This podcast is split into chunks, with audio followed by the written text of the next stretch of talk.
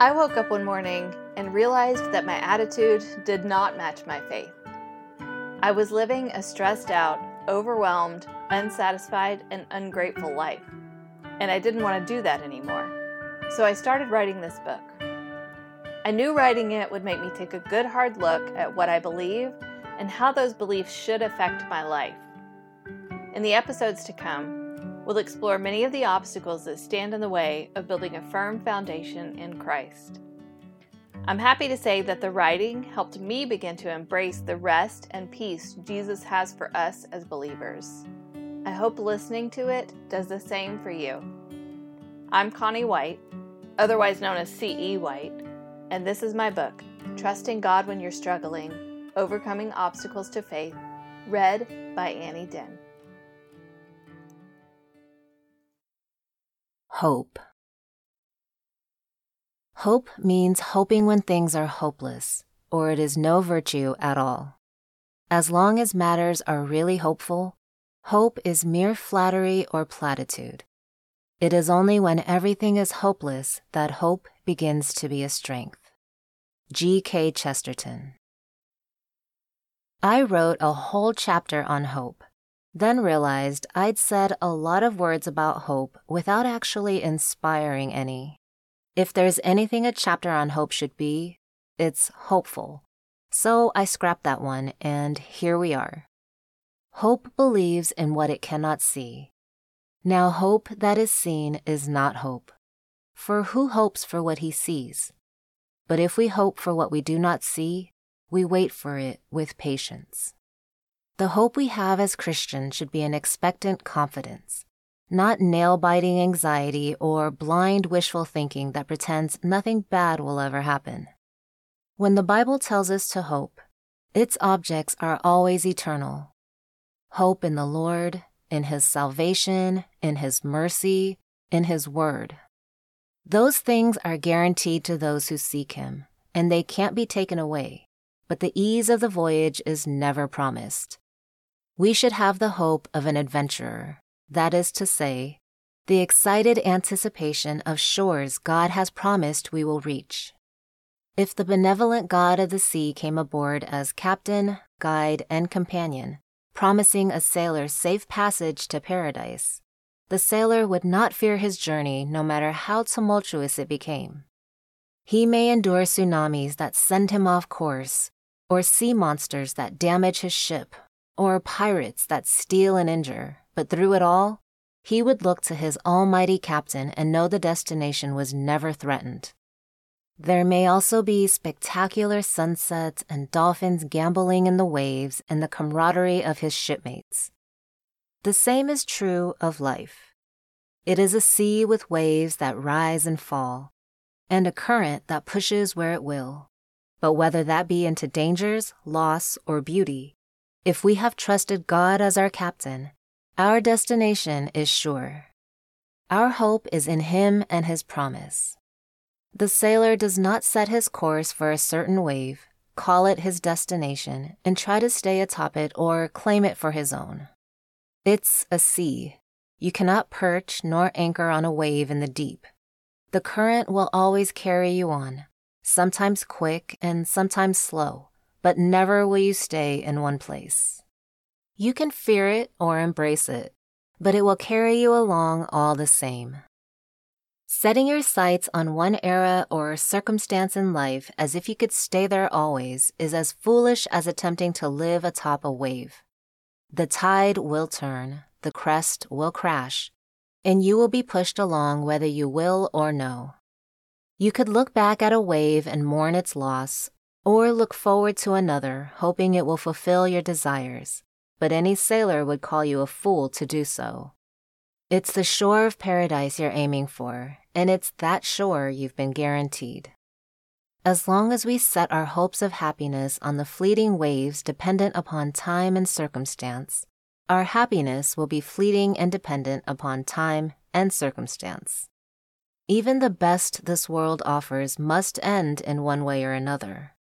Our work will be lost to layoffs or retirement. Our relationships will end in rifts or death. Our possessions will be lost to theft or decay. The good news is you can enjoy those things along the way. You can feel the power of the wave as it swells and the cool spray on your face as it crests and crashes. You might even reach out your hand and touch it as it passes by, but you cannot hold it. The moment you cup it in your hands, it loses something of itself. It is no longer a wave with all the strength and beauty it held only moments before. It's still water and it's still wet, but it's not even very useful as that. You can't drink it. The wave was never meant as sustenance. It will always drip through your fingers and leave you rocking in its wake, but with the memory of its beauty unspoiled, as long as you allow it to remain what it was meant to be. And always, paradise before you and your captain assuring the way, whether you can see the shore or not. Its sparkling beauty will appear on the horizon one day, and all the waves of joy and sorrow will be as naught. As Christians, what we are hoping and believing for will not be realized in this world. But this world is not without comfort. Christ offers confidence that when you hope in and wait for Him in your distress, He will hear you. He will draw you up out of the pit and set your feet on a rock. He will give you a new song. He will restore the years the locust has eaten. He will fulfill his purpose for you, and nothing will thwart it. Hope is the surety that every pain and trouble and trial and every bit of growth and learning is serving something greater than what you can see. Maybe it's helping to encourage those in the ship with you. Maybe it's leading the ship behind that's lost its way or helping the ship ahead that's taking on water. In this world, we want to feel like we're making every minute count speeding toward a goal, and living at peak performance. But God rarely works like that.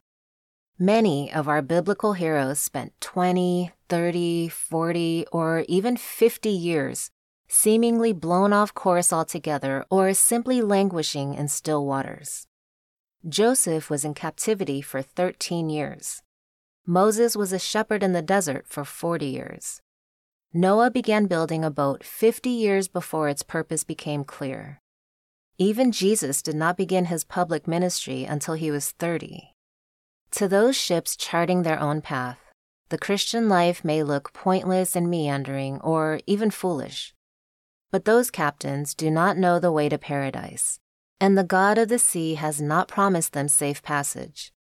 They're only barreling ahead in the hopes of getting somewhere, and they hardly even know where they want to end up. Making swift progress isn't helpful if you're going the wrong way. Maybe you've tried holding on to the wave of your own abilities, riches, looks, marriage, comfort, your job, ease, or friendship, and you found it spilling from your grasp no matter how carefully you close your hands. The wave is passing, but the adventure never ends. Even once you reach the shore of forever, it is only the beginning. If our hope is dependent upon what is happening at the moment or whether we can see a way for things to come out right or not, we very much misunderstand hope. Hope is needed for the journey, not the arrival. We don't have to see the shore or enjoy the wave because we trust the God of the sea. But how does one become more hopeful? You can't just decide to be so. Or can you? I actually think it's just that easy and just that hard. It's not a one time decision. It takes intentionality and determination. It takes conscious choice and constant turning to the Father every time you fear the coming or the loss of a wave. Find ways to remind yourself where your unshakable hope lies. Meditate on some of those promises you've started jotting down. For God alone, O my soul, wait in silence, for my hope is from Him. He only is my rock and my salvation, my fortress. I shall not be shaken. If riches increase, set not your heart on them.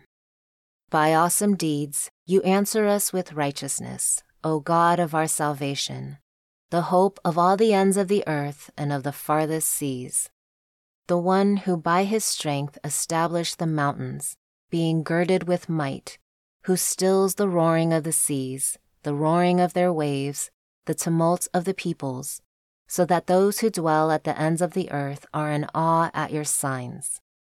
You make the going out of the morning and the evening to shout for joy. As for the rich in this present age, charge them not to be haughty, nor to set their hopes on the uncertainty of riches, but on God, who richly provides us with everything to enjoy. I have the word hope scheduled to pop up as a reminder on my phone three times a day. Sometimes when it chimes, I realize I've started living in fear and grasping at waves instead of resting in God's promises and purpose. The reminder often brings me back into peace. I also have a list of attitude checks I review each morning. One of these is to consider how I will handle difficult things that come up. Sometimes you know the day ahead has something demanding or frightening in it. Sometimes you don't.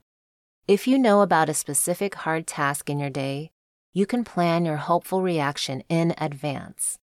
And when burdens and enemies beset you, you'll be that much further along for having placed hope in your pocket when you started the day.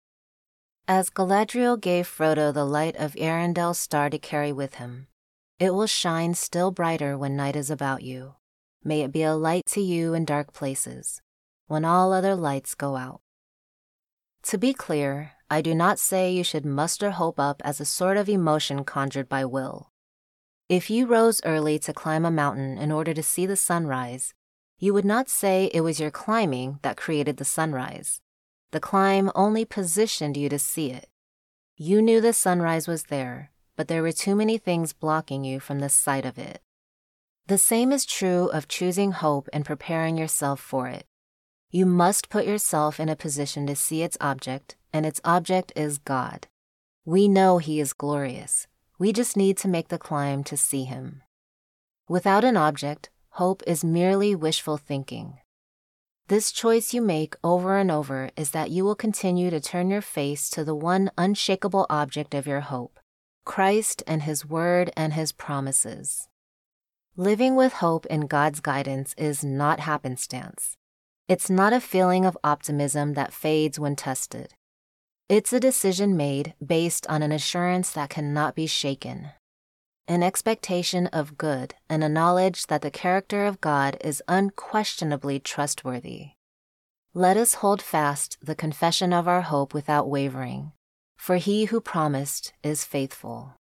It is impossible for God to lie and he has given us this hope so that we might hold it fast, a sure and steadfast anchor of the soul. The ship may drift and sway, but your soul can remain anchored in the character of God who rules not only the sea, but the universe and time itself. Takeaways Hope is an expectant anticipation of what God has promised us.